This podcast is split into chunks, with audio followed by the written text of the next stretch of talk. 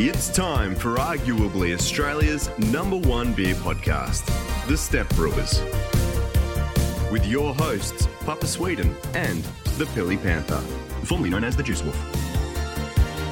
Oh, and the Weg. Take it away, boys. Thank you, Dennis, you fuck. Dennis, Weg's not here tonight, so that was... You should know better. Subpar by you, but we don't expect a lot these days. Juice Wolf, Pilly Panther. Hi. You're back. Yeah. Through the magic of radio, people don't realise that this is their first time in the new stewed. The updated stewed. It's still the stewed. It's just in a different corner of the room, isn't it? It's a different corner of the garage. And you've been away for a little bit, and I've been away for a little bit. And through the magic of radio, we've managed to record episodes but not record episodes. And I've recorded a solo episode, which was the best one we've ever done. I thought it was awful. Really missed soul. Fair. It was horrible. But look, we can't win them all, and you needed me, and I noticed that. I did. And that's okay. I'm back. So it's good to be back. Again. We're back again. We're back and we're back and we're back. It feels like a lot longer since, well, not for our listeners, but for me personally, it's been quite a few months. So it's going to be a hot mess of an episode. I believe it's been since the start of August, and today is November. Yeah, mid-November. So yeah, look, we're not rusty. Quarter of a year. That's fine. We're not rusty. Don't worry about it. We're going to hit a few of these tins that you won't be seeing anymore because we're on back to our roots on Spotify, Apple, iTunes, and wherever else you get your podcasts. No, it does feel like, I think we're still going to do the video, but it's for the people. It's for the special moments in our life when we can do some fun stuff, and I think that's what the video is meant to be for. And I think we maybe bit off a little bit more than we could chew. Just a little bit, opening venues and having babies does that to us, doesn't it? Absolutely. What can you do? I will say this officially. I'm your host, Papa Sweden, and this is my wonderful co-host, the Pilly Panther. We have producer M in the ears, and tonight, look, I have an intro drawn out on my run sheet, which now I can just hold in plain sight and not be worried about YouTube, although our guests can see it. Now, I'll do a normal intro for this man, but some brewers we have on the show sort of transcend my intros. They come above it. And I wanted to start this episode with, instead of a classic Papa Sweden intro, I wanted to start with a classic Papa Sweden retraction. Because this man, I've wronged him. Is this retraction number 7? Yeah, probably. We're getting close to double digits. You need to be careful. Hit us up in the comments if anyone remembers which retraction I'm at. But official retraction, because this man is part of a pretty special little brewery that's captured the hearts and souls of the Sunshine Coast, and I've wronged him, Ali. Yeah, bloody oath, yeah. I've wronged him. You were fucking up, bud. Yeah. When they did so well in the Gabs Hottest 100, I had a little rant and I got a bit upset. And on reflection, I got upset for nothing. I got upset for silly reasons, because what we've got is a couple of mates on the sunny coast engaging the audience, producing groggin', I would hold it up to the camera, but there's no point now, but producing one of BT Underground's favourite groggins. Welcome to the show, Christian McGarry from Your Mate's Brewing. No, I'm just joking. I didn't have the whale symbol. Hey lads, how we doing? Hey, it's been 3 months and I missed the button there. I've absolutely fucked up. And I'm so sorry, mate. Unbelievable start from all of us here. So, but welcome. Hey, it's only up from here. That's what. Oh well, can only get better with a few cans of Larry. That's all I have to say. Can I say there's absolutely zero need for any retractions, because I don't reckon anyone enjoyed that video more than I did. It was fucking awesome. Well, it was a naughty time, mate. We had.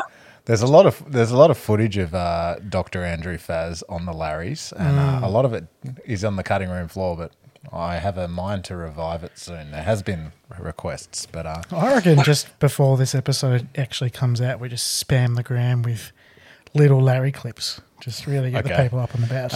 Yeah, look, I did, I was provided a case of Larry following that video by the Great Beyond Coburg, of which I definitely got quite a few of those in my beak very quickly. And our mate Swampy from the Great Beyond sculled three Larrys in a row on a straight arm. That was impressive. Ludicrous.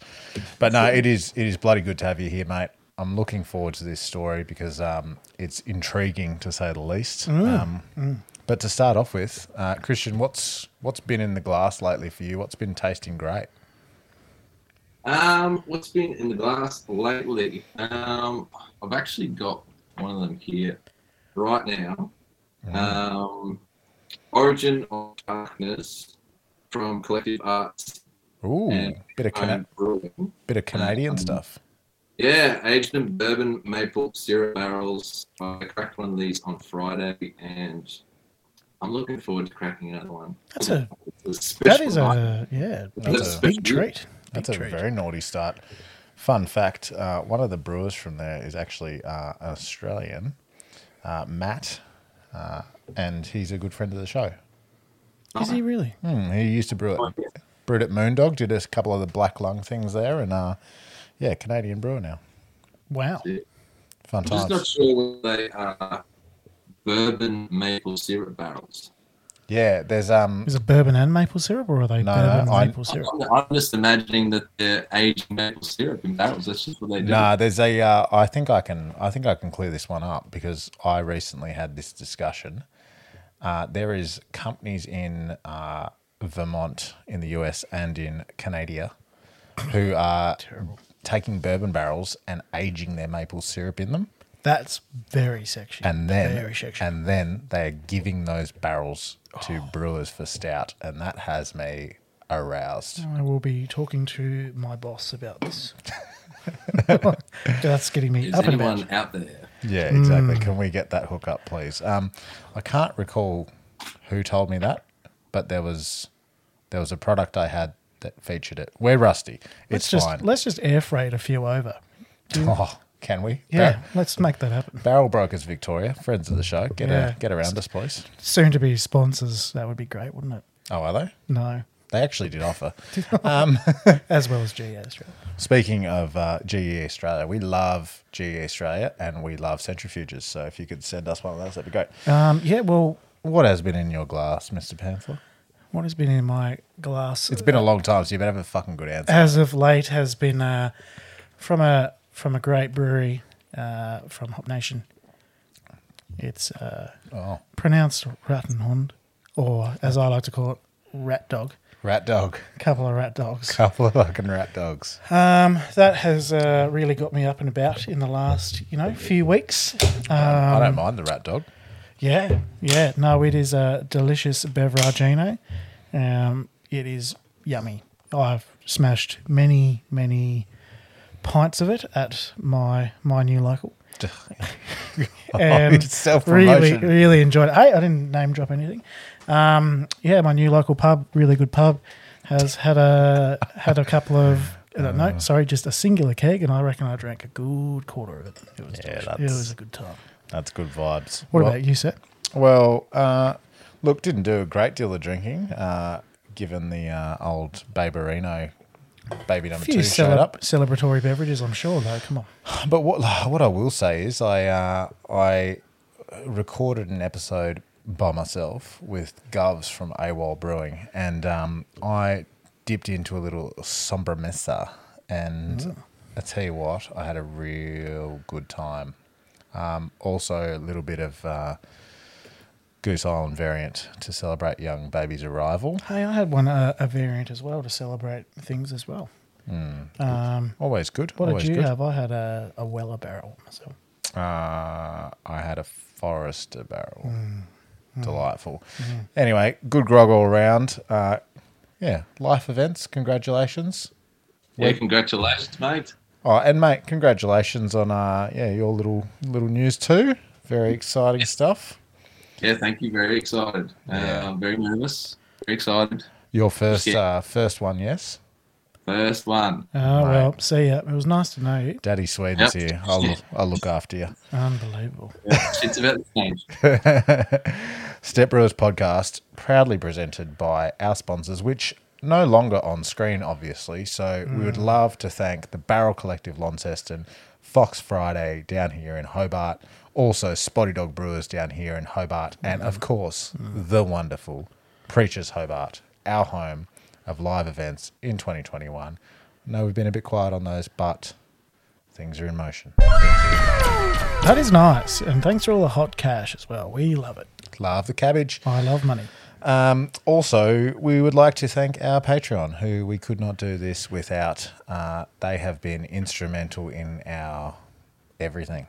Very patient with us in the last few months as well. Yeah, we do thank you for letting us have a little family break, or in Ali's case, a pub break. And wanted to I wouldn't call it that. A break is a bit loose. Wanted to welcome Gareth Shackleton. That is a fucking name. Ooh. For the name alone, that's a wow. Yeah, that is a wow. To the group. And, look, we have shared our new vision for the Steppies going forward, which will be coming soon.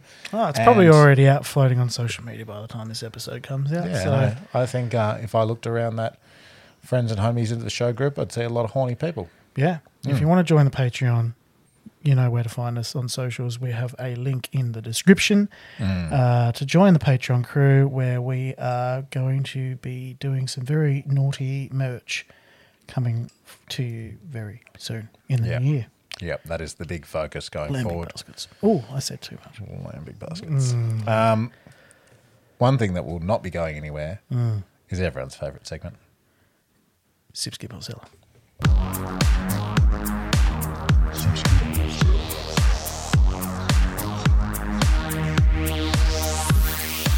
Sip, Skip or Cellar is, of course, presented now by our friends at the Great Beyond Coburg. Head down there for all your groggy needs. Yeah, I wish I could get to the Great Beyond Coburg right about now. Geez, we must be close to going back over to the pond, and I'm getting fired up about it. Oh, I cannot wait to leave this Getting very fired up about it. But if you are in Melbourne and you can get to the Great Beyond Coburg, please do support our boy. And if you can't, jump on the website. Oh, good website. They ship, and every brewery and beer has a really good story. I encourage you to jump on. Hey, we were craving a nice case of Larry, and that's where we got it from. It was where we got it from. So you can get it right there. Now, we all know how the game works at Sip, Skip or Cellar. I'm going to reel off some beveraginos, and we're going to have a chat about them, kicking it off with a new release from Hawkers, the Lamonanda. I can't pronounce that. Fucking hell, Em. It's a lemon mint rose water sour for 40ml can, 7%, based on a traditional Lebanese lemonade drink. Oh, that sounds very nice. This beer is a kettle sour packed full of citrusy, tart, zing, huge amounts of lemon, a hint of mint, and a splash of rose water. It is super spritzy and refreshing for a delicious sour beer. A little bit higher on the ABV, 7%. Interesting. Very well balanced, small amount of lactose, but doesn't take away from the tart lemon base. 7% is undetectable, apparently, but I'm sure after a few of them... Can't even taste the ABV.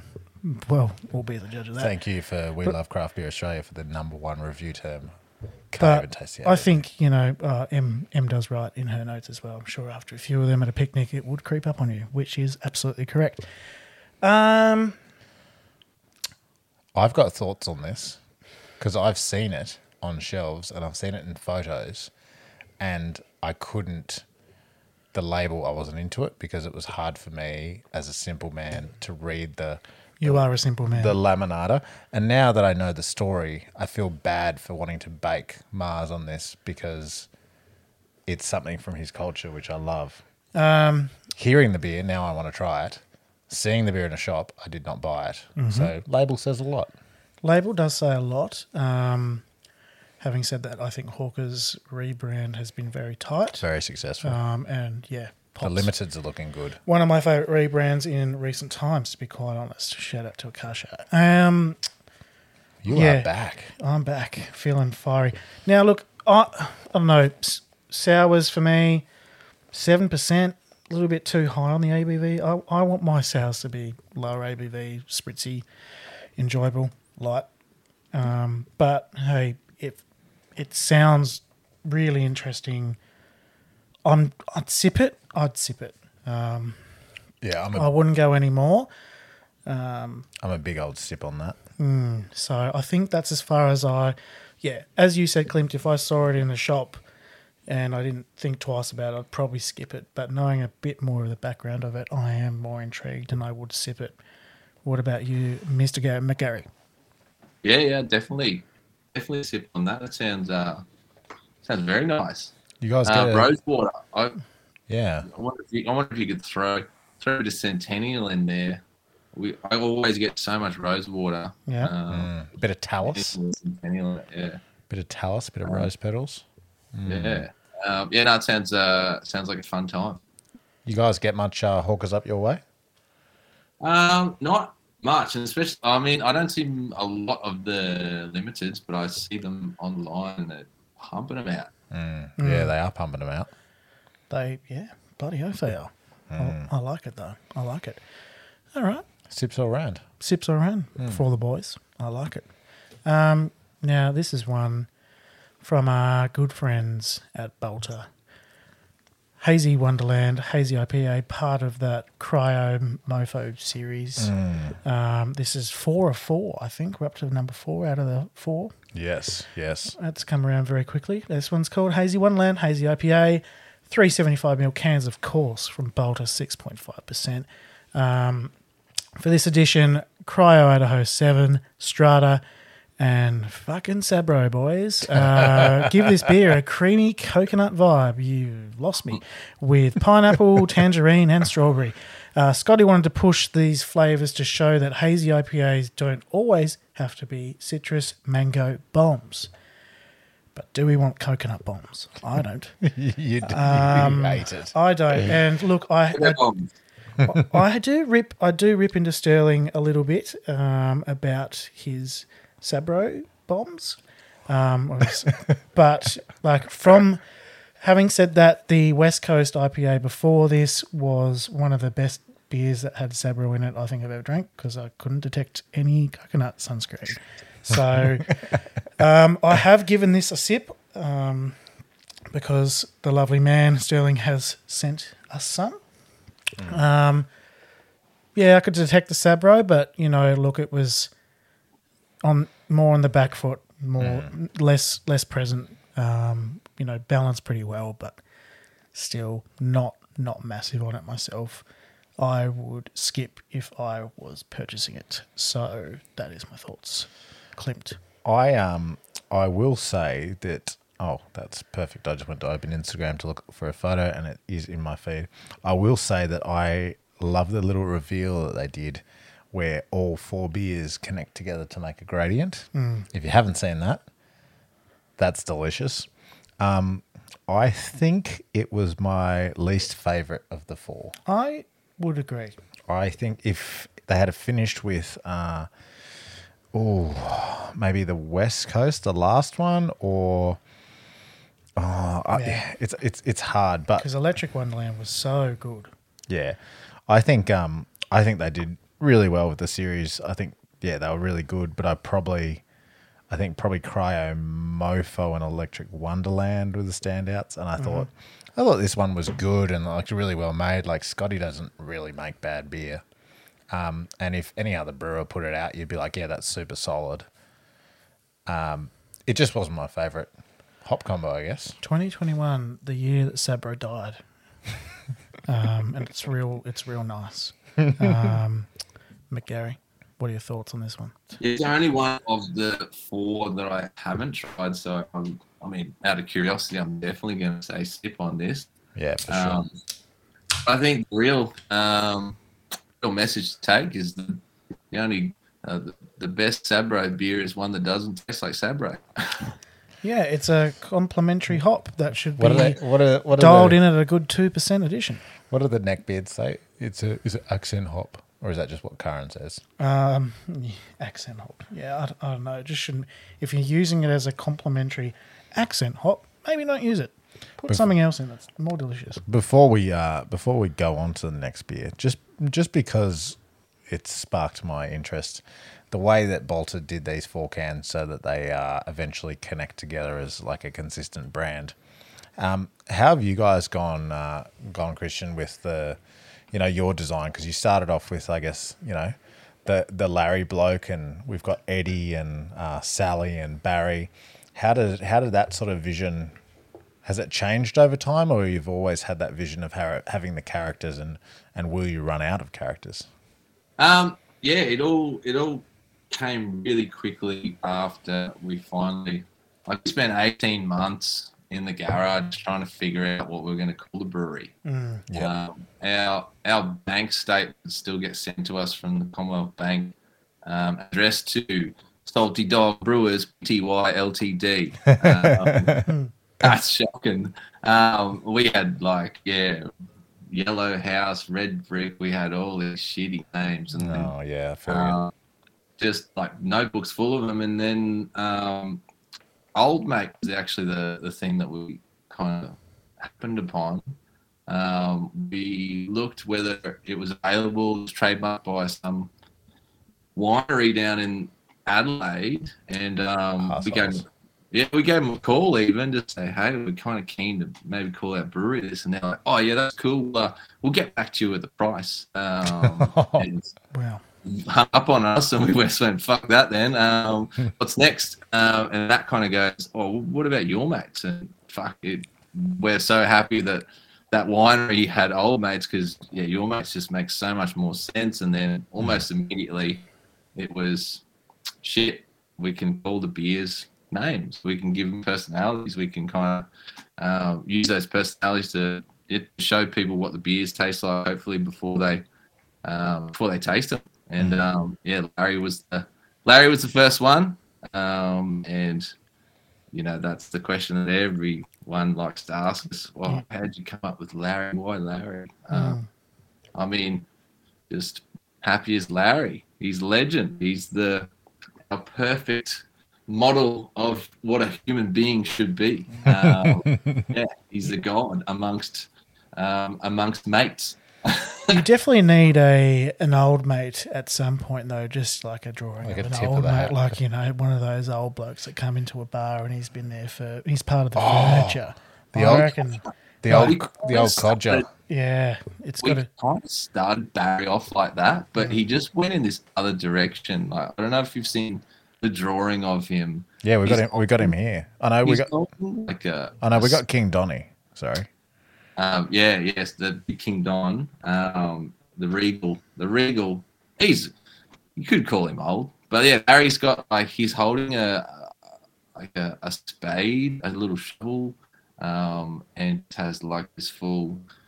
What's the guy from Back to the Future? Yeah. Oh, yeah. Doc. He's got this full doc hair going. But yeah, like the original kind of like brief was that he was the kind of barfly that just had a story. Like most of them were not true, but he'd been there and he'd seen some shit. I think that was one of the things we wanted to write in his little blurb was he's seen some shit. Yeah, I love it, mate. I'm there. Yeah, very relatable. Very relatable. We all know one of those. I think it's one of those things that with the Your Mate stuff, like once you try it, and I think once you get a bit of a feel for what your brand is, and like you know how you guys have engaged people up there, and we'll talk about that a bit later. Like it just all kind of clicks and makes sense after that. It took a while, like because we out of necessity, like I was not a brewer before we kind of started and jumped into this. And so rather than kind of coming out with 4 or 5 beers that were kind of like, oh yeah, they're okay. We just made sure that we just kept focusing on the one beer until we were just like really like proud of it. And so Larry kind of stood by himself for a very long time, and it was kind of really nice to finally, when we introduced Donnie to the market, to kind of see when you see the both beers next to each other, you kind of go, oh yeah, I get it. When it's just kind of Larry, it's Your Mates. Is it Larry? Like what's going on there? What kind of beer is it? It took us a while, but once you kind of see now we've got, you know, kind of 4 or 5 characters all next to each other. They just support each other, yeah. Yeah, and they got that very Aussie larrikin sort of vibe to it as well, which is sick. Sorry to hijack your section there, mate. Jesus Christ, like, I don't have many segments on the show anymore.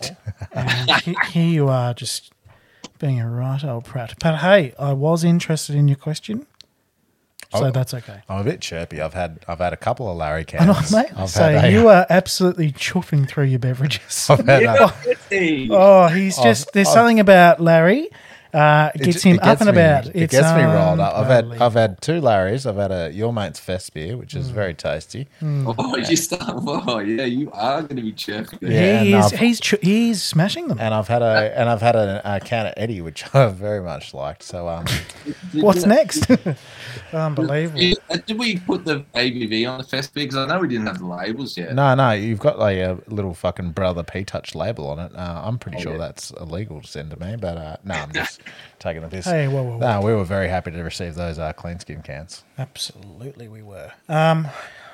Let's push on. Another beer from our friends. Is he? We've got one, Brendan. He's a nice guy. Three Ravens, Passion Fruit, Creamsicle. These always seem to pop up on Sip, Skip or Cellar. All the creamsicles seem to just pop up, and I think we're going to have the same consensus. They're fun beers. They are fun beers. This is the second of the new series to come out for spring and summer. The first, which that came out in October, was Lime, and it was a delight, supposedly. I didn't have it, but M says it's really good. But Passion Fruit, based on the original sour beer Acid, this variation includes rolled wheat and lactose to provide the silky body, vanilla and French oak to enhance the fluffy mouthfeel and creamy flavour. Have added passion fruit, which makes the smell and taste like milky bar ice cream. Delightful treat. I fucking love, I know that everyone jokes about craft beer just being expensive Passiona, but I fucking love Passiona. I love passion fruit. Yeah, yeah. So if my beer tastes like ice cream passion fruit, I'm actually cool with that. So I'm a seller on that one. I do like the Creamsicle series. I don't often buy it, but when I do have one, I do enjoy it. So I'm a big sip for this one as well. Carl McGarry, what do you got? Yeah, I'm definitely gonna go sip that. Although I do have to admit that we have a monthly staff meeting, which I kind of grab a bunch of beers to taste at the end of it, and I was that close to grabbing it. And I grabbed the Hope Pine Lime Sunboy instead. Shame on you. I didn't regret, but I also feel bad right now. Yeah. You are fucking up, bud. Yeah. Got him. Hope are favourites of ours. Actually, no, we haven't had any Hope beers on the show. Because the Sunny Boy, I definitely backed it. It was the Sunny Boy was alright. It was like 9% too, which I didn't expect until. Yeah, they're doing some silly things with ABV up at that joint, and they're kind of having a ABV dick swinging session of their own. And I will quote one of our Patreon and say he said he'd rather headbutt a spoon than try one of their beers. Wow. Which are they making triple IPAs that are 9.3%? Because that would annoy me. 9.3%. Just not hitting that double dig. Yeah, that's not real. Yeah, they could be. Yeah. Hey, I actually have the pick from Ryan this week. I was going to say I don't have it on my show notes. I have it here. Don't know what producer M's doing. Come on, Em. Not good enough. That's pretty slack, actually. Pretty poor. I actually have it here. This is a big bugbear of the big man.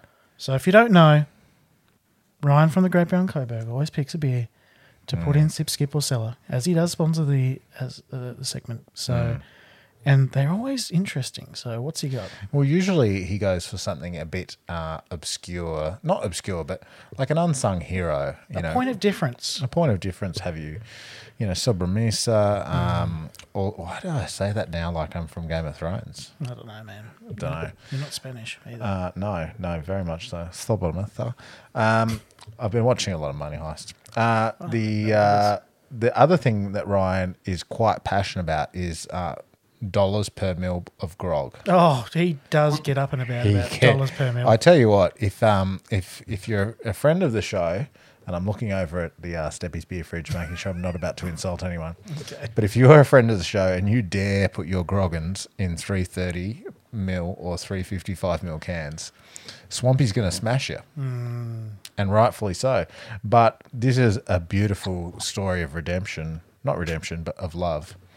Future Mountain Constant State, very delicious beverage, now in 750ml bottles, and confirmed, not only certified grog from our very good friends at FM, but dollars per mil went the right direction also.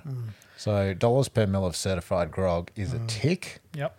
I'm a seller because I love Future Mountain. It's an absolute tick for me today as well, because I actually ordered a lot of FM today, and it made me very excited. Oh, did you? Did you talk to our boy Ange? Or? No, I talked to I've been talking to him all day, and I've forgotten what's his bloody name. That's horrible. Jesus. That is horrible. I was talking to Ian, but you don't care about your suppliers at all, is what I'm hearing. No, I really don't. Well, yep, I'm a Future Mountain Manning. Oh, okay. Sorry, I'm glad there. You got there. Manning, shout out to my boy. Thanks for treating your boy right today. So Future Mountain, Constant State, 750ml bottles, dollars per mil, certified grog. Very good. I'm a seller because I love Future Mountain. I'm a seller as well. Say no more on that. But, yeah, Future Mountain makes some very terrific beer. I have nothing else to say. I'm looking forward to putting it in my beak. McGarry, thoughts? Dollars per mil. Yeah, he loves dollars per mil of groggin. I've never even thought or heard of the term. I'm excited about it though. Yeah, I think it's definitely a bottle shop thing. It's definitely a bottle shop thing. After going through spreadsheets and understanding how the algorithm spits things out, no dollars per mil is a big apples thing. Apples kind of thing. Like so, I might have been just stop the little 330s from sticking through. I might upset Ryan in saying I might have been ignoring a little bit of dollars per mil just to get my excitement going a little bit with my ordering. But hey, I definitely know where he's coming from, and I do. No, I think it's the anger of those brewers who switch to lower size cans and keep the price the same. Keep the price up, yeah, yeah. Maybe that's cheeky. It's cheeky, and we're on to you, buggers. Naughty little. I can't think of who, but. No, I can't think of, but he's an experienced man. I think Stu from Ocho does some cheeky little naughty cat. He used to. He would do that. Naughty boy, Stu. Hey, 375 mil or bust is the absolute minimum. Or 500. Or 440. I like all three of those sizes, depending on the beer. Just got a Bieber between 375 and 7 litres, and that's fine. I love Josh from Blackhearts, but the 355 beer to coupage really hurts my soul. That's all I have to say. I'd love that, a little 20 mil more. Shots fired, Josh. Come on, Josh. Have you seen those like proper like mini ones? What are they, like 250s? Yeah, the Roddenbacks? No. Yeah. Also, someone Newstead built them up here. Yeah, is it Newstead who did the little barley wine maybe? Yeah. Oh, it's like a little barley wine, 250 mils. That's such a D's thing to do. $3 per mils on that, but I don't know if I'm like against that though, because it's a big beer for one person. But it is more approachable, 250ml for a barley wine, but it's such a deeds thing to do. Yeah, dirty deeds. I'm just trying to think about the packaging line set up and everything would be held around. Yeah, it's got to be a East Coast canning sort of setup or craft bunks or something. Got to be something. Yuck. Hey, that's either a sip, skip or seller. Felt good to get that off my chest. Yeah, said a few things about Sabro. It feels good to be back. You're a bit rusty, but you managed to name drop a car. Aren't we all rusty? Once. Aren't we all? Look, it's not going to be my strongest innings, but I'm putting in an innings just for you. So look, love that reference. You can send me away, or I can hang around. Up to you. Let's do it. Let's talk some. Let's talk some Your Mates. Let's do that.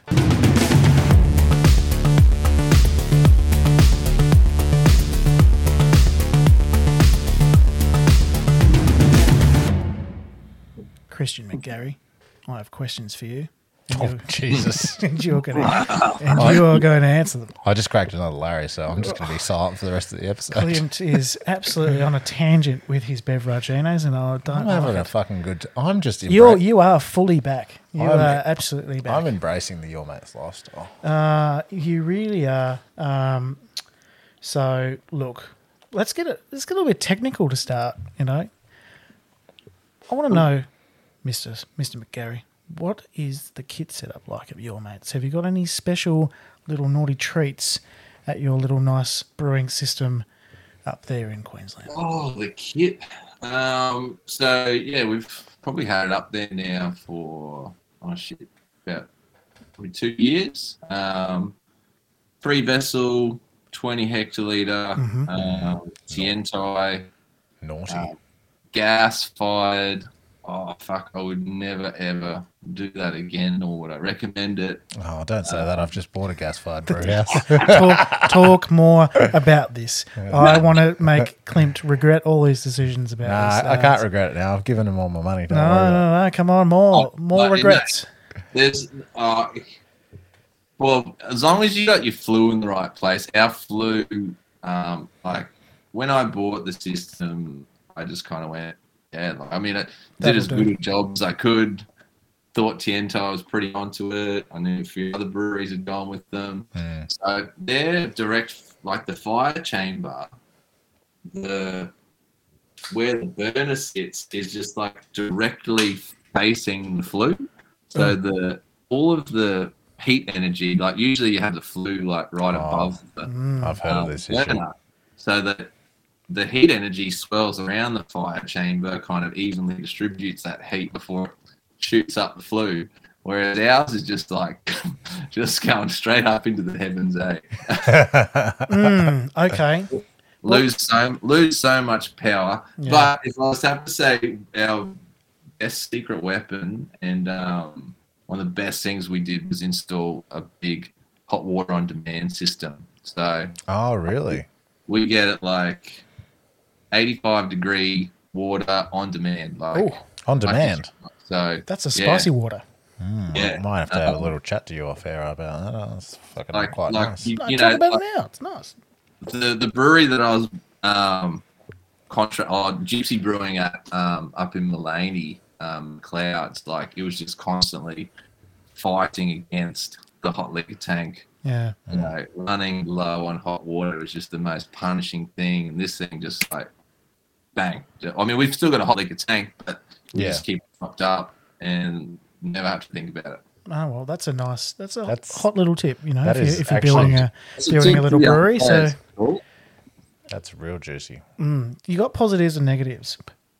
Yeah. Yeah. I mean, we are looking at one day, hopefully, getting something to upgrade that system, and man, it's going to be great to implement all the things that we learned in this iteration, and we go with another supplier and get some efficiencies.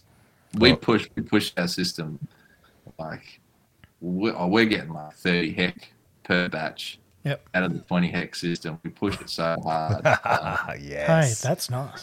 Three turns a day on it, which we're doing 4 days a week. The team just go nuts on it, and I mean, there's just little bits and pieces which you think, oh yeah, that's fine. But when you're pushing the system so hard, I really feel for the guys down in the brew house But when you push out something. I look forward to one day getting them some schmick gear.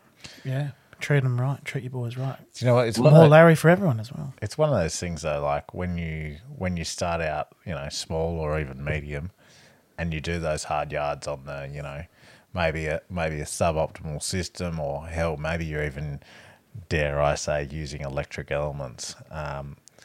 Once you get to that next stage and you've grown and you can go out and, do something at that next level, it's just gonna you're gonna look back and be fuck, I can't believe we used to do that.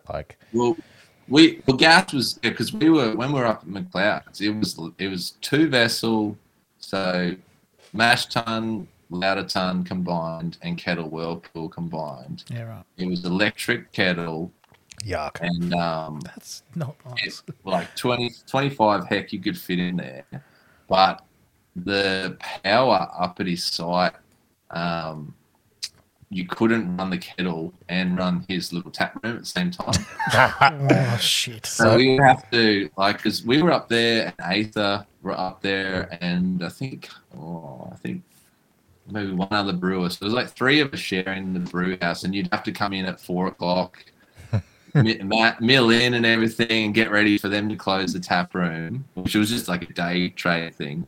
And like a double batch there was 20 hours. So we'd be there. Jesus Christ. Overnight till the next morning. Yeah. The first systems I brewed on were all electric, and they were very long days. And I remember after the first brew day, being very tired and thinking, wow, this is quite difficult, frustrating work, like sitting around waiting for boil. At like 2:30 in the morning and just waiting for the kettle to ramp up. Some mornings I'd just be like, fuck, what have I got myself into here, eh? And I definitely went into that like probably before I was probably ready, inexperienced to be brewing by myself at 3 in the morning. But it's just one of those things, the opportunity comes up and you just go, fuck it, you gotta sink or swim. Yep. And have a crack. Yeah, we just need induction breweries, just like, you know, an induction hot plate. That's nice and quick. Yeah. Look, I was on a real fucking tangent the other night, and I was watching a video about a guy who's trying to reduce carbon emissions by using sheets of graphene in superheated inside water to replace hot water cylinders. And I was like, could I use that in the brewery? Because that's a fucking great way to heat water. Anyway, if anyone wants to watch that video, just stay up till 4 in the morning watching YouTube for no reason. Yeah, some of your YouTube shit you've been watching and sending to us has just been very strange. Like, but hey, I did appreciate the Stetson hat making of cowboy hat video. That was great. Yeah, I tell you what. Doesn't that make you want one? Tell you what, Inside Business's YouTube channel. Get on it. Oh, that's some good stuff. Get on it. They've got some really great videos. I watched one on Maker's Mark recently. Yeah, the Maker's Mark video is fantastic. Yeah, it was great. How shit is made, how craftsmen just bleed for it, eh? So good. Oh, yeah, exactly. It's very horny material, to be quite honest. Oh, yeah. Exactly right. It's been pretty epic watching you guys grow, and I don't think we're going to get into this a lot in a minute, but I don't think people really have grasped how you guys have done this. But before we get into that, do you want to give us a very, very short-cutted version, in a way, of the Your Mate story? And I guess sort of, you know, we had a bit of how it started before, but, you know, how you got to where you are now. Oh, you mean when you interrupted my Yes. Yeah. Yeah. Okay, sure. Just because, you know, we're not ones to sort of dwell and just do origin stories. We want to get down into the filthy detail with you. But you know, what's the elevator, the barbecue pitch of Your Mate's Brewing?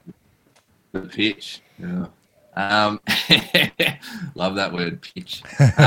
Oh, sorry, I shouldn't. You will now pitch to us. I shouldn't have brought that up. Your brewery stuff. I just remembered what that reference. Part of our story.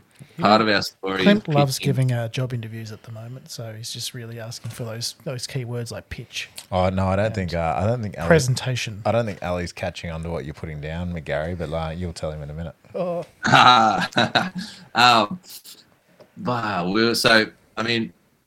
Matt and I were acquaintances, kind of knew each other through friends of friends.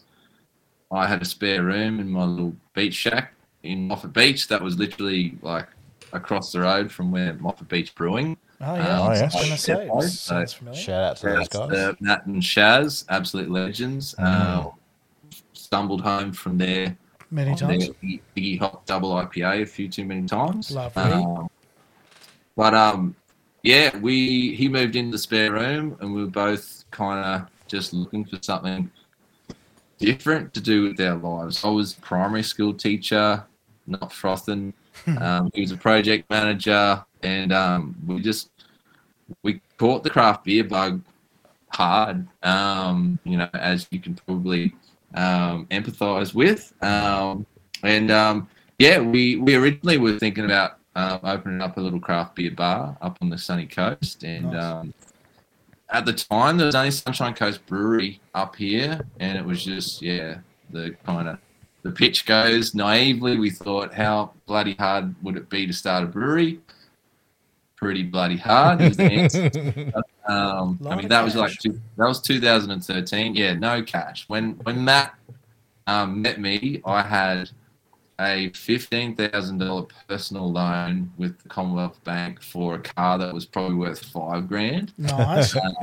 Shout out to you. $0 to my name, and we just kind of quit our jobs and started working at the bar, started choosing the beer, started running a little craft beer club, and just we just frothed and went down the rabbit hole. Spent about 4 years contract brewing, and then we got to the point where we started Gypsy Brewing. Around that time, was when we did the famous pitch. Went on the tank. Yeah. Do you know about this, Ali? Oh, I know about the Shark Tank pitch. You get the pitch word. Yeah, I finally caught back up. You've caught back up. Okay. I was actually referring to, we'd actually pitched to, we knew that we needed cash to start the brewery. We still had no money at all. And so we'd go, people would say, oh, this is a venture capitalist place. You go there and you pitch your business. And man, we just got laughed at and looked just down the noses of, we were absolute fucking chumps, and I hated that stuff so much, trying to go and, hey, you invest in our business kind of thing. It's not easy. We went on the Shark Tank, which was just a once in a lifetime opportunity, at the end of the day, getting Larry on TV, who would say no at that opportunity, and ended up obviously saying thanks but no thanks to their offer of 6% they wanted to. I was going to ask, I never watched it, so I don't know the end result of so they offered you something. Steve and Glenn got down to the point where we'll give you an offer, but we're going to need 60% of the business, and we just kind of went, We sat up the night before and just kind of go, rightio, we need to make this decision right now. What is the best number? What was the cash for 60? I think that was for $750,000 we were asking for. Okay. And then after that, following the show, we kind of found we got about 10, maybe 13 people who reached out. Awesome people.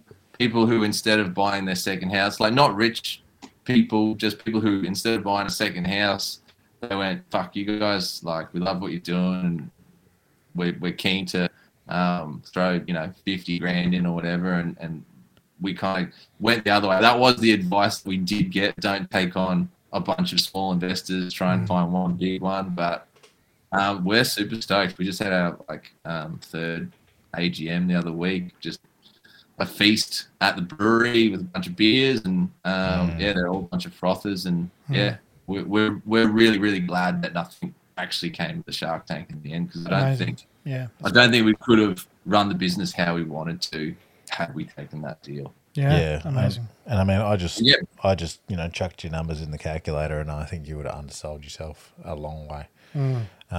It's pretty hard to value a brewery. It's it's something that's just so weird to do, and brewery valuations is just another bloody. That's a whole fucking to go down. Whole fucking episode. I think we've talked on that a couple of times. Yeah. I bet. Shout out to a few of them. But then we built our brewery. We didn't have a shit ton of money to do it, so we got what we could, and we got up and running, and we've been going for about 2.5 years there now, and it's been 2.5 years. Is that it? That's crazy. At the site that we're at.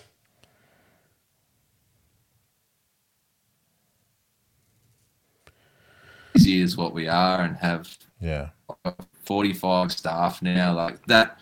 We went from me and Matt and a part-time sales rep 2 years ago to now we've got yeah, 45 full-time staff and that's incredible. Going through COVID and all these other crazy things. I mean, it's been a steep learning curve. Absolutely. We wouldn't, I mean, we pinch ourselves. We make beer for a living. We are living the fucking dream. It's epic.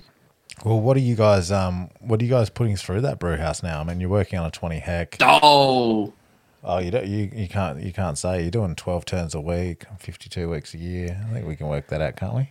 Jesus Christ. You're hitting some big numbers there. And he's gone. Oh, that's good timing. You fucking asking your little fucking cheeky little questions. No, it's a lead-in. It's a lead-in. Oh, there he is. Get to. Sorry, you just you dropped out just as I asked the pertinent questions. What was the last question? I was like, hold on. We'll just do a pause. All right. So 2.5 years in, brewing on your own site, you guys are putting down good numbers though. I mean, I heard you say before, 3 turns, 4 days a week, 12 turns a week, 52 turns. You guys are hitting up some serious numbers these days. Yeah, we're on track to do our first 1 billion litres in a year for the first time in this kind of financial period, which is just incredible. It's wild. It's crazy to even fathom how much fucking Larry that is, eh? Yeah, I was going to say at least like 900,000 of that would be Larry, wouldn't it? It's probably, I reckon, 750 maybe. Clem's getting all up and about. He's fired up. I'm just excited because I remember when we first talked about doing this episode, and we had a bit of fun with Larry at Gabs, and I think we basically turned a legion of beer thread underground people to being Larry lovers after before that we were all, no one really talked about Larry because everyone's like, oh, it's in the hottest 100 and no one's ever had it. Bit of tongue in cheek, but now we got some legends sucking down Larry for offs. Oh mate, and eternally bloody grateful to you guys. It's just spun out. Like I still can't really fathom Larry's just kind of taken on this, it's become a monster. It's taken on this personality, literally has taken on, as cliche as it kind of sounds, taken on this personality of his own, and he just he rampages. He does. I'm rampaging on him right now. He's a beast.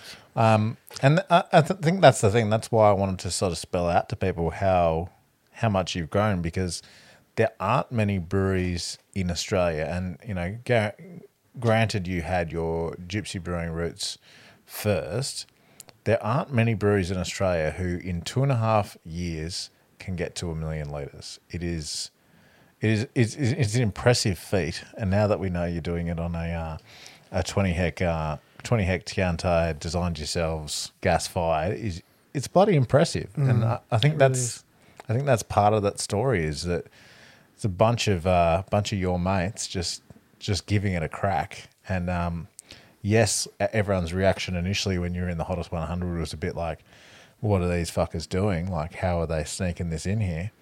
But I think once you get to know some of you lads and hear the story, it's pretty exciting. Yeah, cheers. And that having a crack attitude that I guess we started with, and really we've learned that the most important thing now is to empower our team to continue to have a crack, because the conditions are not always ideal, but the guys joke about how many fermenters we've squeezed into that small space that we have there. We went down and visited a couple other brewers down in Brisbane who said that they were maxed out, and there was football field in between the tanks. They're just like, fuck, McGarry will just shove a bunch of 100 hex in there and be like, we're doubling capacity. That's bloody awesome. I love that. Love that attitude. Yeah. It's been wild, and the support that we've kind of seen from, especially obviously the sunny coast and Queensland, because that's the thing as well. We don't send beer down south. And how dare you? We still only sell it up in Queensland, which is, yeah, it's. I mean, we want to set it down here, but we just still don't have enough. No, fair enough. Awesome, absolutely awesome. I'm watching you. With the joy of video not being here, we have just taken a short little break, and and you know, how would you know?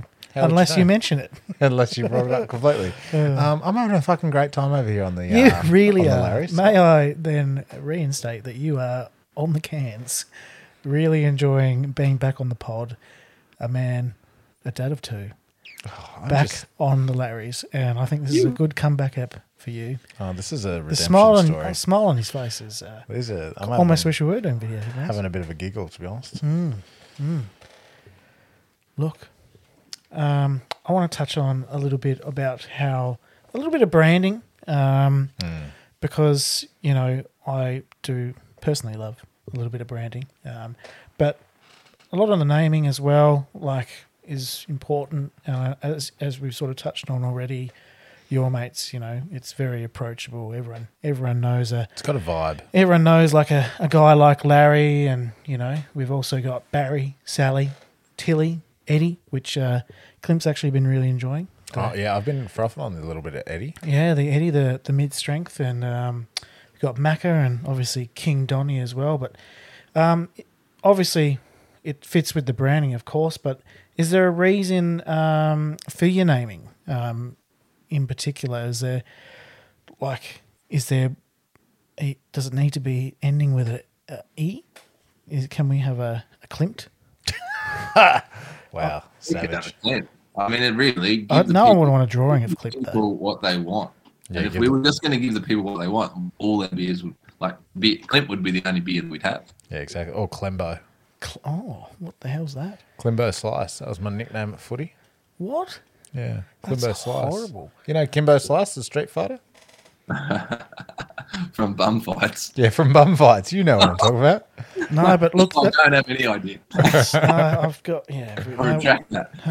He became a professional UFC fighter later in life. So, but hey, look. He's dead now. Yeah, he is. Rest in peace, Kimbo. Our boy. Yeah, that's Kimbo. But yeah, look, the cans, though, for me, they really stand out. I think a lot of breweries try and go for a sort of a character-esque thing from time to time, and it doesn't always land, but these are very consistent. They look great.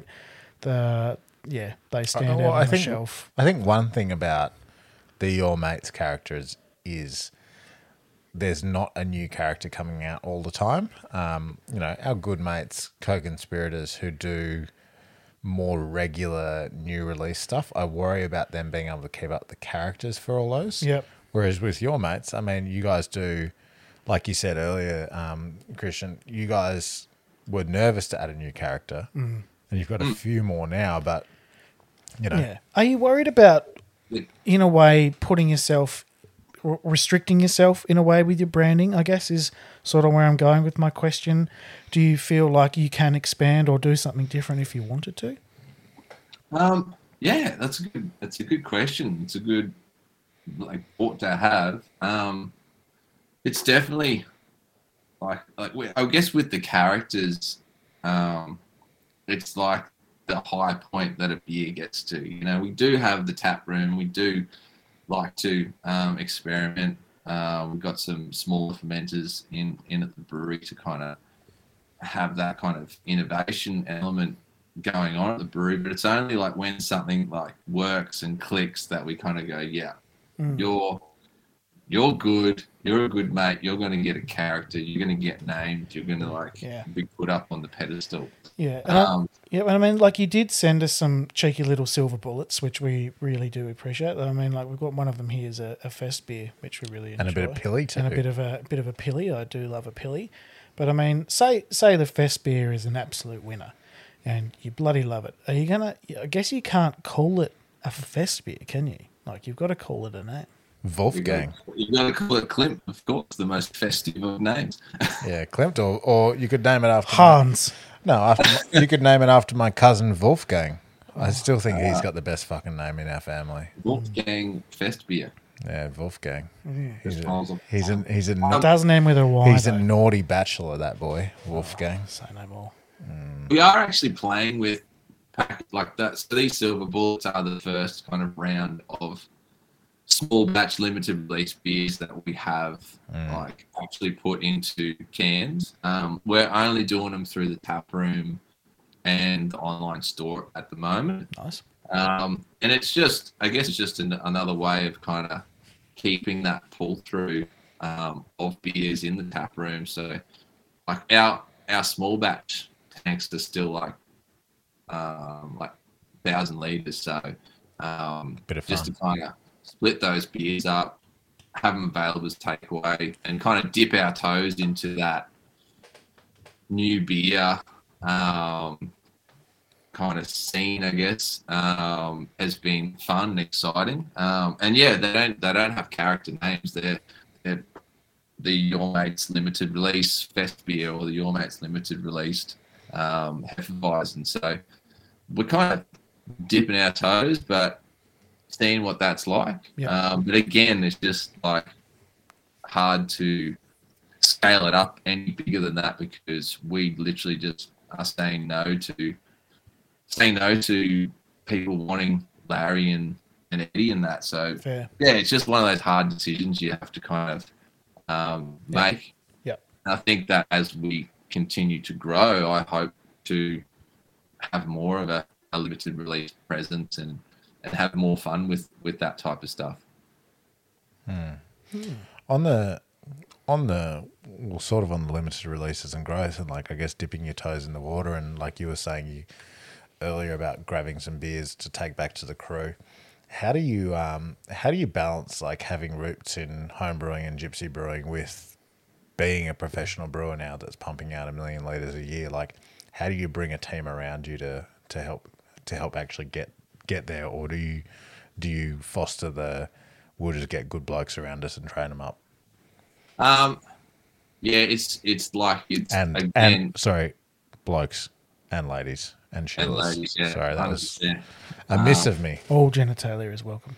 Yeah, one of our strongest team members is Kaylee, who came to us from the tap room. So she just was helping out on the packaging line when we needed extra hands to put stickers on pack techs and things like that. And now she's like in the space of like 12 months pretty much, she's already done her IBD course, introduction to brewing and packaging, and she's now like able to basically run the packaging line like under our packaging coordinator, and it's just fucking awesome to see that froth from her. And she's just a star in the team, so I'm definitely all for getting more of that in the industry and more of that, especially in our team. Yeah, absolutely. But finding a balance has been like, you know, and Matt and I in these last 12 months have kind of had to definitely put our hands up and kind of go, hey, shit, this business is like we're growing so quickly. Like usually it's just like we have a problem or something comes up where it's like, okay, inventory is an issue. We'll learn about inventory management. Okay, cool. We'll just research it and work something out and again have a crack. But we kind of limit, like we're becoming the limiting factors at times because we're kind of so hands-on and we want to be so like connected with all the parts of the business that we've had to put our hands up and say, hey, like we need some advice from some people who have done this before, and we need to, you know, the business is just growing faster than what we can upskill ourselves, which is a real weird position to be in, that's for sure. But also, yeah, recognizing that the team that we've had with us, we just had the first couple of guys in the team go over that. They started before we had the new site, so they've been with us for 3 years, and like keeping those guys as part of the team and keeping them there for that amount of time is just like, it's crazy to know that we've had them working for us and have been like paying them for 3 years. It's just, it's really it really warms the cockles of your heart to kind of see that. Yeah, it must be. I think it's one of those things that all people, you know, in the brewing industry probably struggle with, because so many come into the industry as people from other industries, not essentially professional brewers, and you rock up, and then when you become a brewery owner or a head brewer, suddenly your task isn't brewing beer. It's like all the 5,000 other things. And I think it's quite hard for brewery owners like yourself to, sit back and trust other people with what is your vision and your baby. And, you know, maybe at like 50,000 litres a year or 200,000 litres a year, you can sort of do everything. But when you get to a bit of size or bit of scale, suddenly you've got to let go of a couple of things and maybe let some people in who, you know, either are experienced from other breweries or don't necessarily fit the beer skill set, but you've got to bring them in and give them, I guess, a bit of their Your Mate's culture. Yeah, it's all about the right person, isn't it? Mm.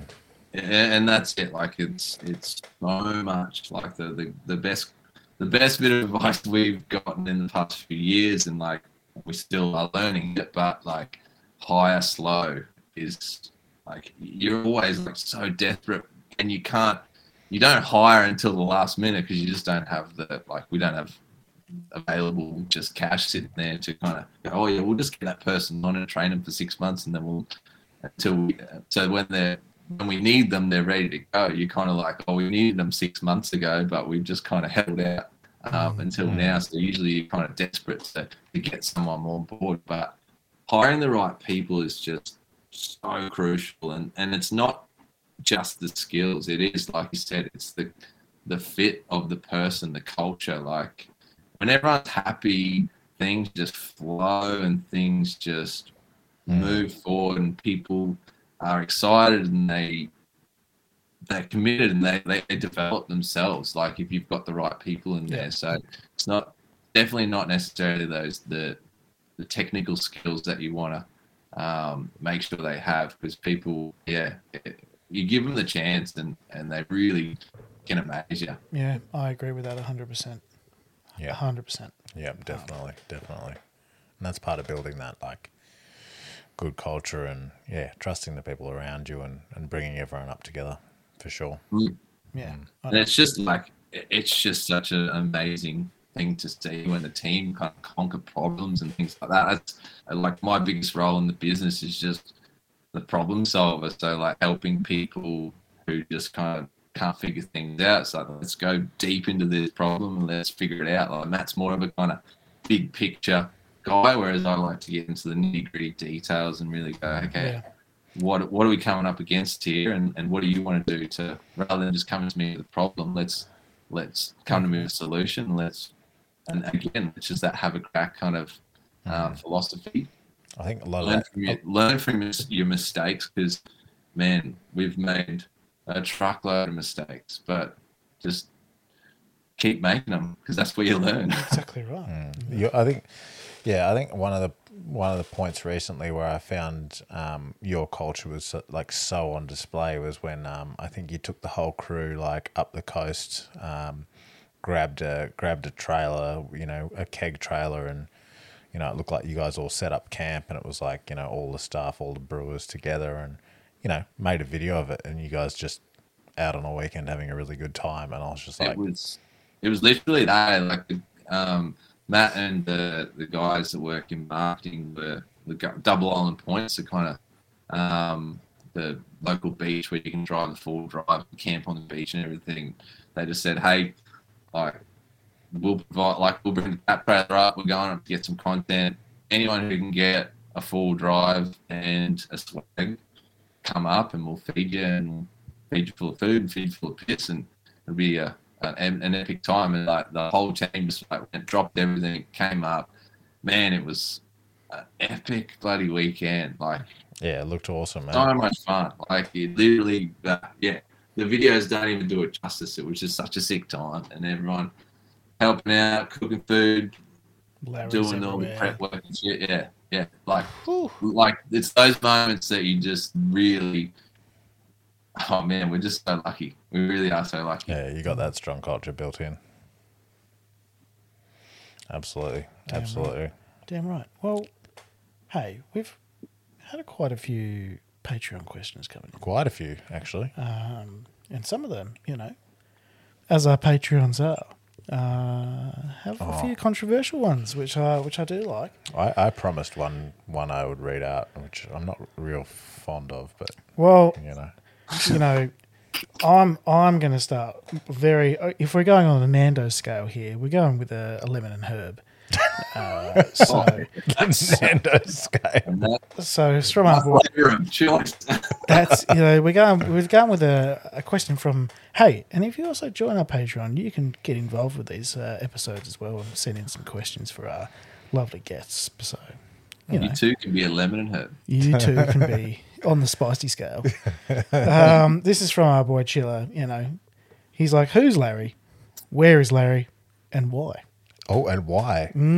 I like that. That's actually... It's deep. That is a deep Larry question, and I really wanted to read that out. Who's Larry, where is Larry, and why? Fuck, that has got me stumped. All right. Well, we're about to find the origin story of Larry. Here we go.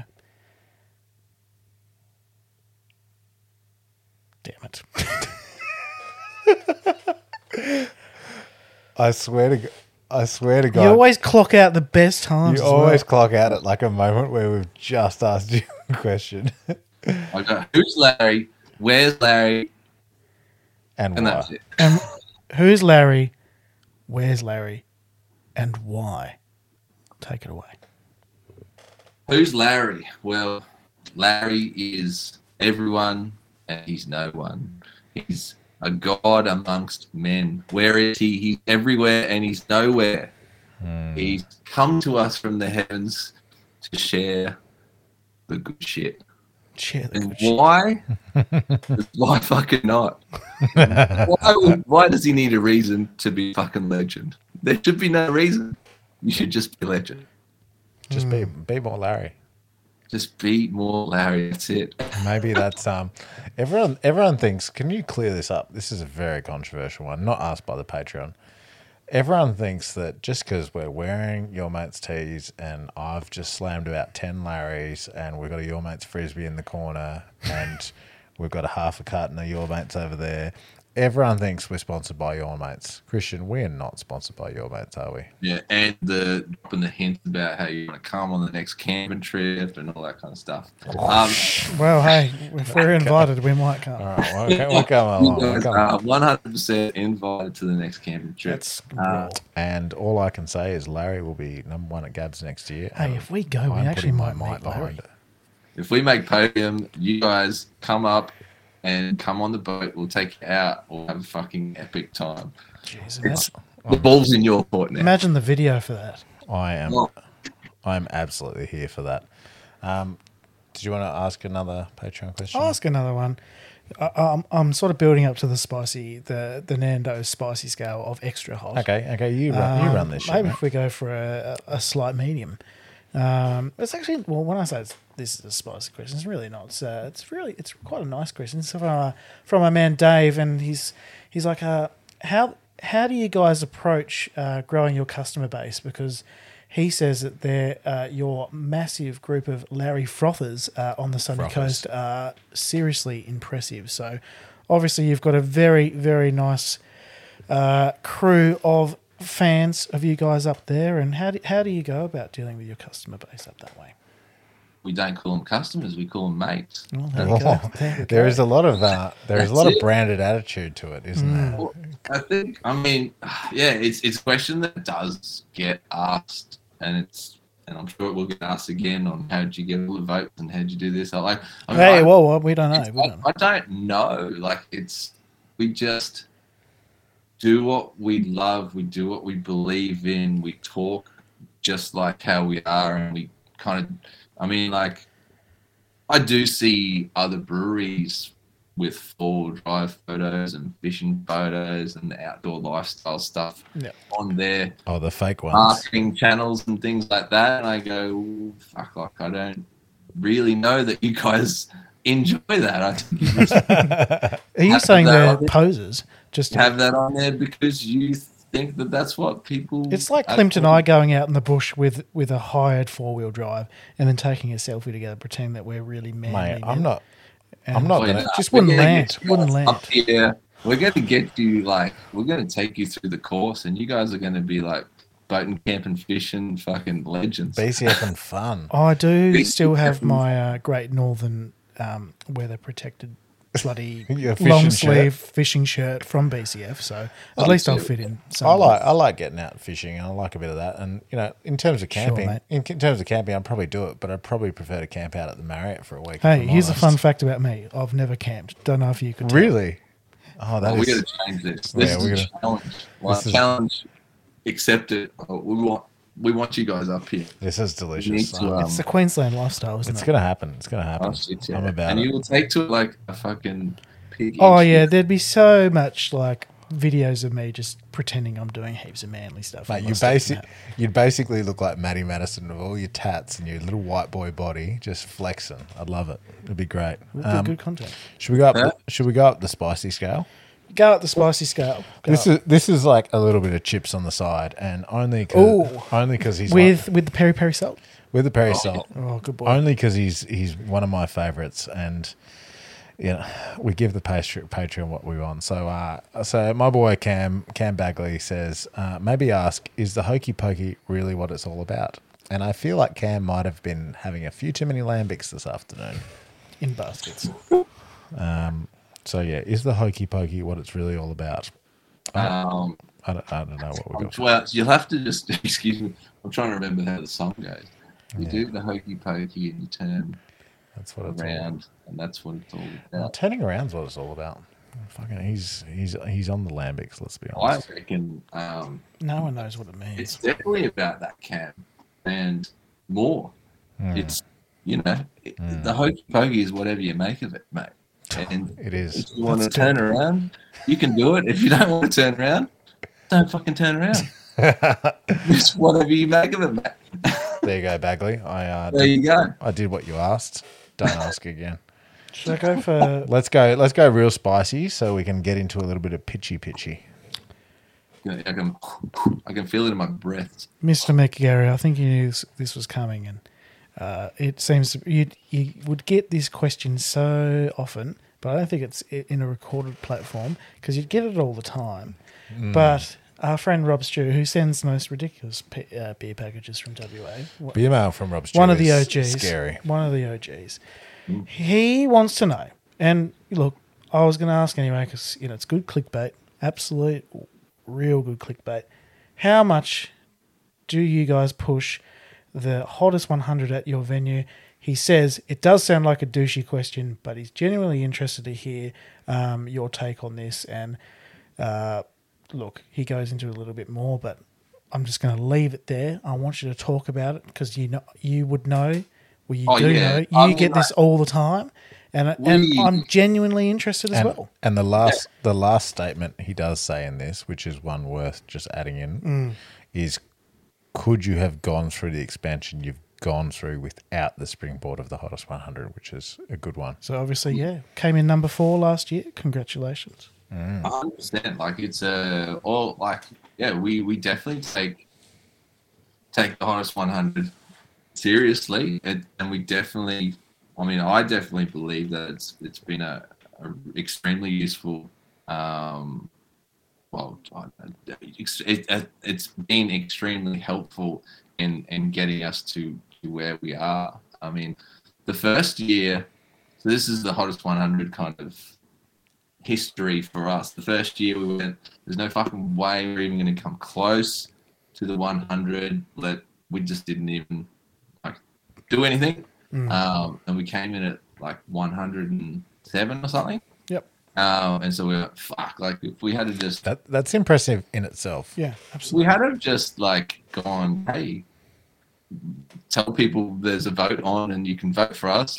We could have maybe cracked the 100. And so the next year we made a little video and said, hey, go for Larry if you like him. And we, number 13 was where we kind of came from 108 to 13. Just from a little cheeky video. It just shows. Probably that was the biggest leap that we have done in the competition, and that just fucking blew us away. Like, that was holy shit, man. Did you get to top 20 and think, oh fuck, we've cooked this, we've done a video, and we haven't even made that? Well, every single year we get to top 20 and go, someone's forgotten to bloody register it. Like, something's gone wrong here. Surely, number 5 the following year, and then number 4. Yep.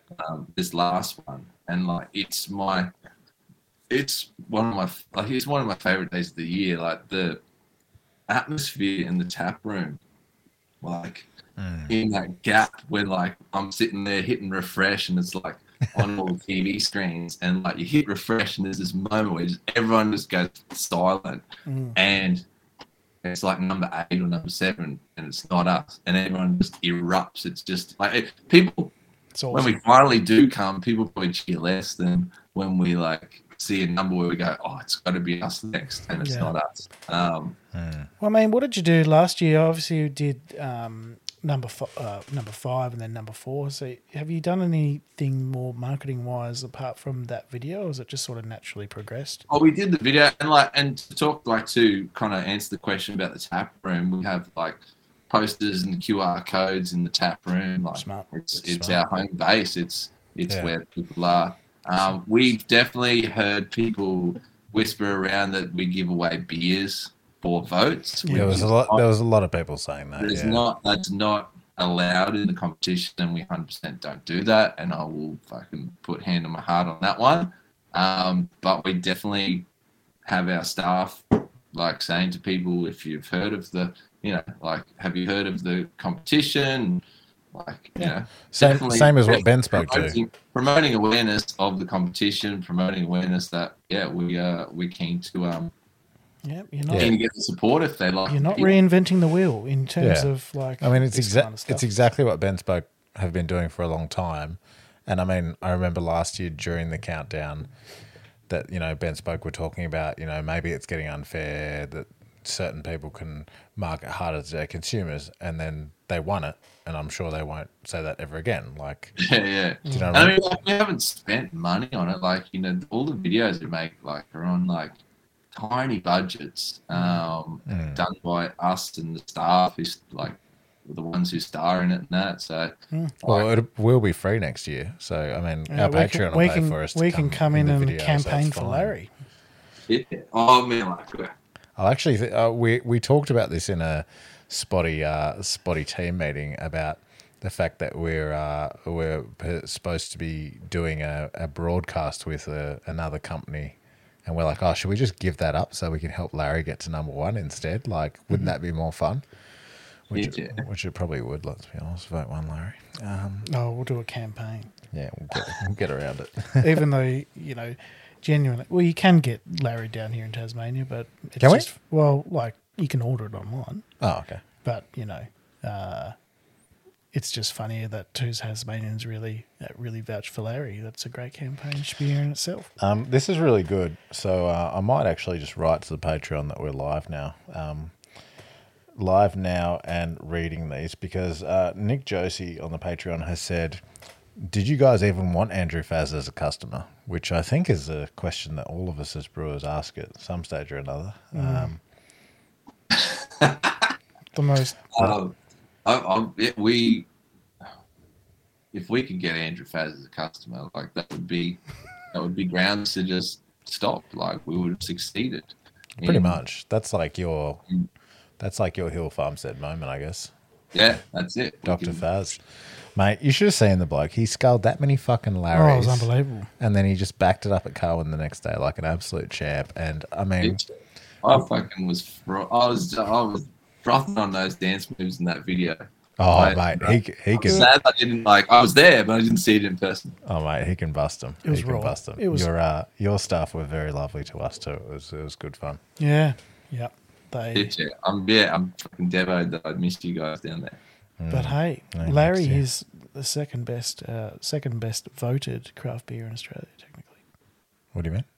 No Balter, no Stonewood. #2. Oh, shit. Yeah. There you go. Oh, okay. I forgot fun little fact.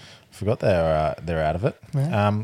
Should we get into a bit of speaking of Gabs? Yeah, well. Should we play everyone's favourite jingle? Better time to know. Yeah, is it everyone's favourite jingle? Oh, no. It's pretty rude. Let's hit it. I don't mind it. Give us your Gabs pitch. I want it now. I want it good. Give us your Gabs pitch. Please and thank you.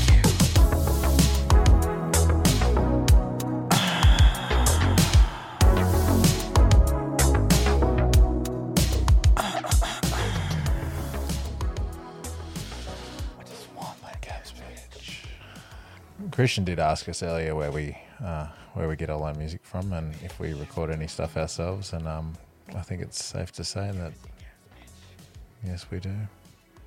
He loves it. Yes, we do record some ourselves. Yes. Pretty sexual, pretty nice. Gets you fired up for a very horny Gabs pitch. I can actually see us on a beach. We've just got out of the Land Cruiser on the beach, top of the roof, white shirts. Give us your Gabs pitch. Yeah. Love it. Anyway, moving on. Give us your Gabs pitch. Sponsored by me and my new bottle shop at... No, I thought that was probably a bit raw. We can't have too many... bottle shop sponsors on the show, so I thought that probably should raw. Probably just censor that one. So sorry, don't know where to go from here. No, seriously, give us your Gabs. Box shop is just beep. It's just beep. Yeah, it's pretty raw. Looks really good on the sign. Anyway, give us your Gabs pitch, McGarry. I don't know if you know if this how this works, but. Every guest that we get on the show, we get them to give us a Gabs pitch. And, you know, we might be collating them and we might be doing a bit of our own little bit of a Gabs from all the guests on the show and see where #1 lands. So no pressure. Now, we do reiterate that it's not a beer that you have to brew. It's a beer that you think will win Gabs. Our Gabs. But also Gabs. For the people. Yeah, so, again, don't have to brew it. It's a beer that you think personally would do really well in the voting system of Gabs, but also for the Step Brewers Gabs pitch of 2022. What have you got for us, sir? Show us what you've got. I've got one that... We are contemplating brewing an idea that my lead brewer, Chris Andrews, shout out to you, mate. Shout out to Drew. A vegan lead brewer, in fact. Frothin' vegan. Yeah. And sounds great. You'll like the contrast on the beer that he wants to do is the ham and pineapple pizza. Oh, this is controversial. Oh, where's the ham? This is coming controversial. Is it ham water? Because if it's a barley wine with pineapple, I'm interested. It's a pineapple rock. Okay. Wow. Okay. Proper, like smoky, like bacon. Esque rock. I didn't expect this. I did not expect this at all. This is. No one expected the salt and vinegar bloody sour too, did they? Yeah, that's true. Oh.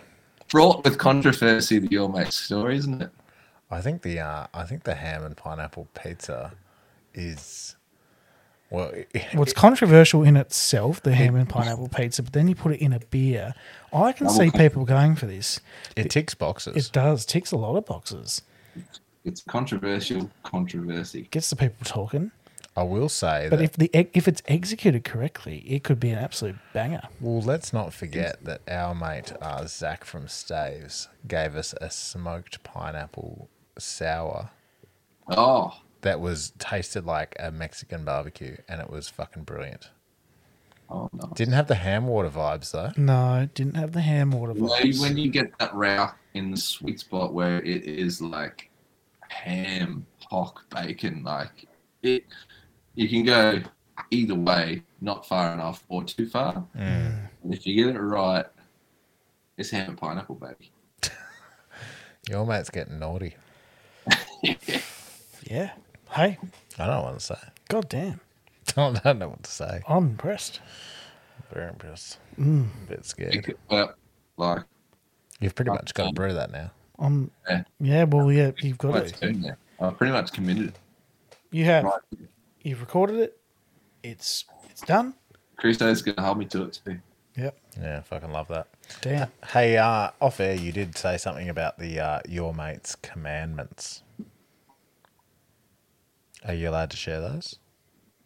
I'll rattle off the ones that I can remember straight off the ones that you stick to. The number one, get shit done. Fair, like it. Two, yep. Treat everyone like your mate. Don't be a dick.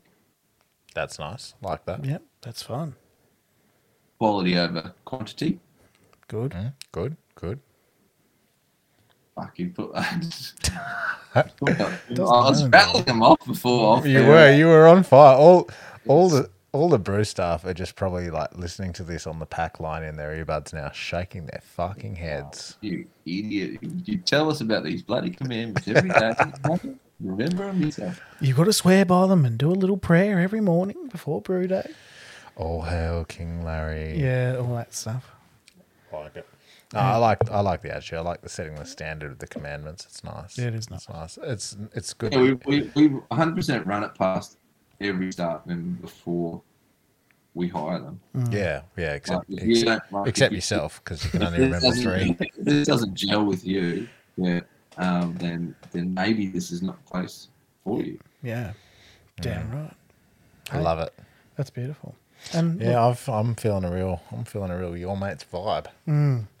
We got to talk about Larry. We got to talk about Dr. Faz. The episode has it all, really. Definitely shout outs to Faz. Yeah, shout out to Faz. Thank you for being here. Hashtag sus. Yeah. Hashtag sus is all. Yeah, and that's a fair hashtag, actually. That's a very fair hashtag. That's very well deserved for that man. Very He's a good sport. Indeed. But hey. Love ya. McGarry, we do appreciate you for coming on the show.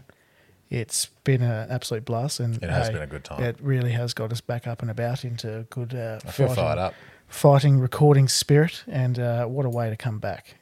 So we do thank you for your time, of course, and for all these delightful beverages. Mm. And the nice shirts too. Yeah, we're wearing them. Can't wait to wear them up to sunny Queensland. Yeah. Thank you so much, guys.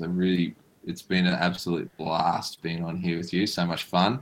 Absolutely frothing, and absolutely frothing on getting you guys up here. Oh, fuck some, yeah. Really, some BCF and fun with you. Oh, dear, stop it. I think Queensland has shown a lot of love for us. A lot of love. I think we need to, pay it back and get up there and visit all the good people up it's your way. It's on December the 17th. I don't know if this comes before or after that. You might already be here. Oh, right, geez, that's very soon. Are listening to us right now from the future. We're on the beach right now, smothering ourselves in Larry. Don't even. I love it. It's getting me up and about. That's very naughty. That's very naughty. Hey, you've been listening to the Stepperers podcast with me, your boy Ali, and Clint. Your boy Ali.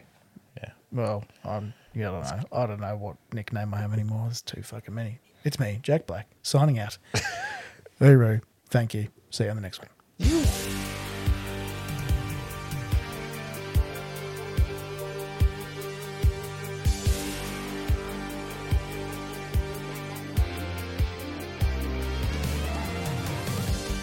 Thanks for listening to the Step Brewers podcast. If you like the show, be sure to rate, subscribe, and leave a review to help other beer lovers discover the podcast.